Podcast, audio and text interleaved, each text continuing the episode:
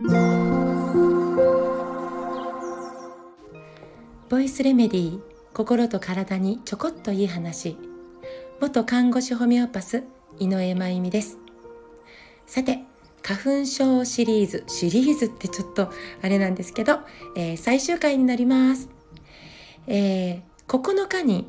配信した内容では、えー、花粉症対策の一つとして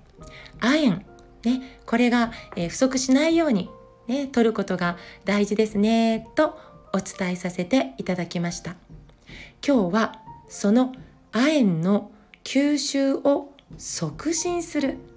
ビタミン C についてお話ししたいと思います、えビタミン C は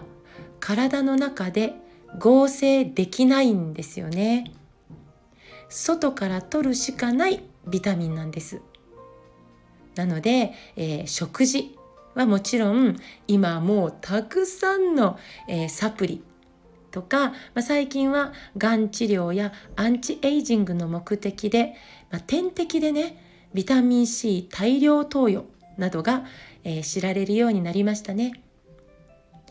まあ、こういうことでもわかるようにビタミン C の役割は、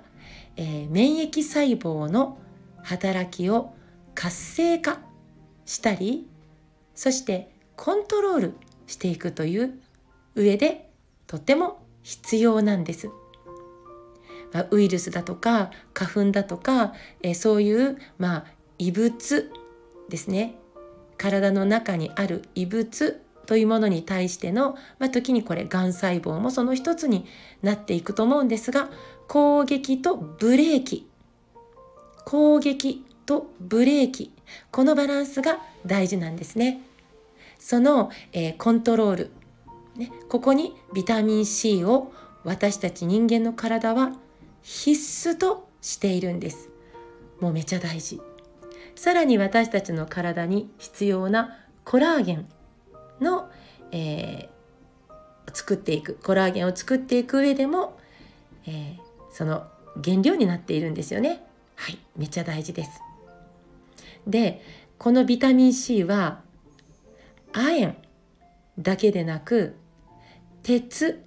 とかカルシウムってこれも本当に私たちの体に不可欠な必須ミネラルですがその、吸収を助けるまさにスーパービタミンなんですね。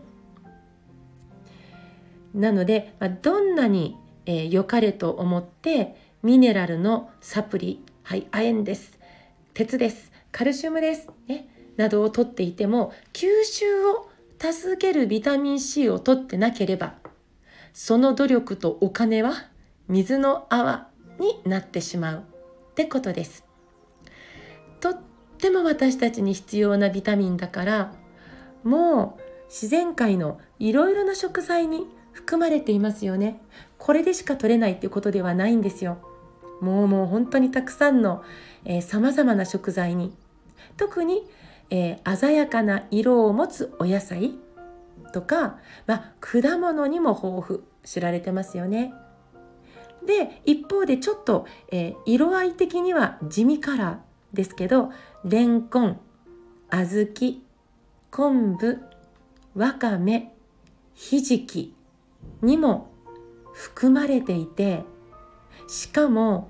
今言ったえー、レンコン小豆昆布わかめひじきこれらは、まあ、ここに含まれているビタミン C は加熱しても壊れないタイプなんですよ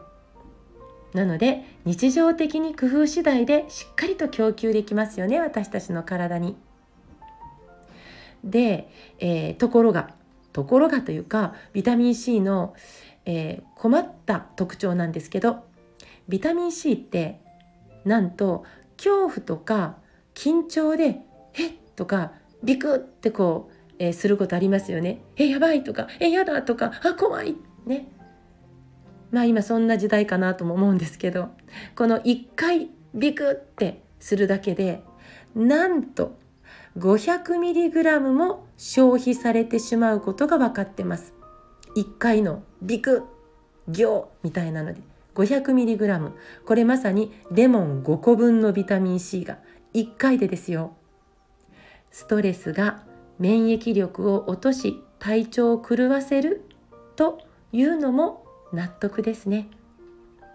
で白砂糖を消化する時や、えー、タバコとかアルコールね、えー、そういったものの解毒とか、えー、そういう時にもビタミン C は失われていきます。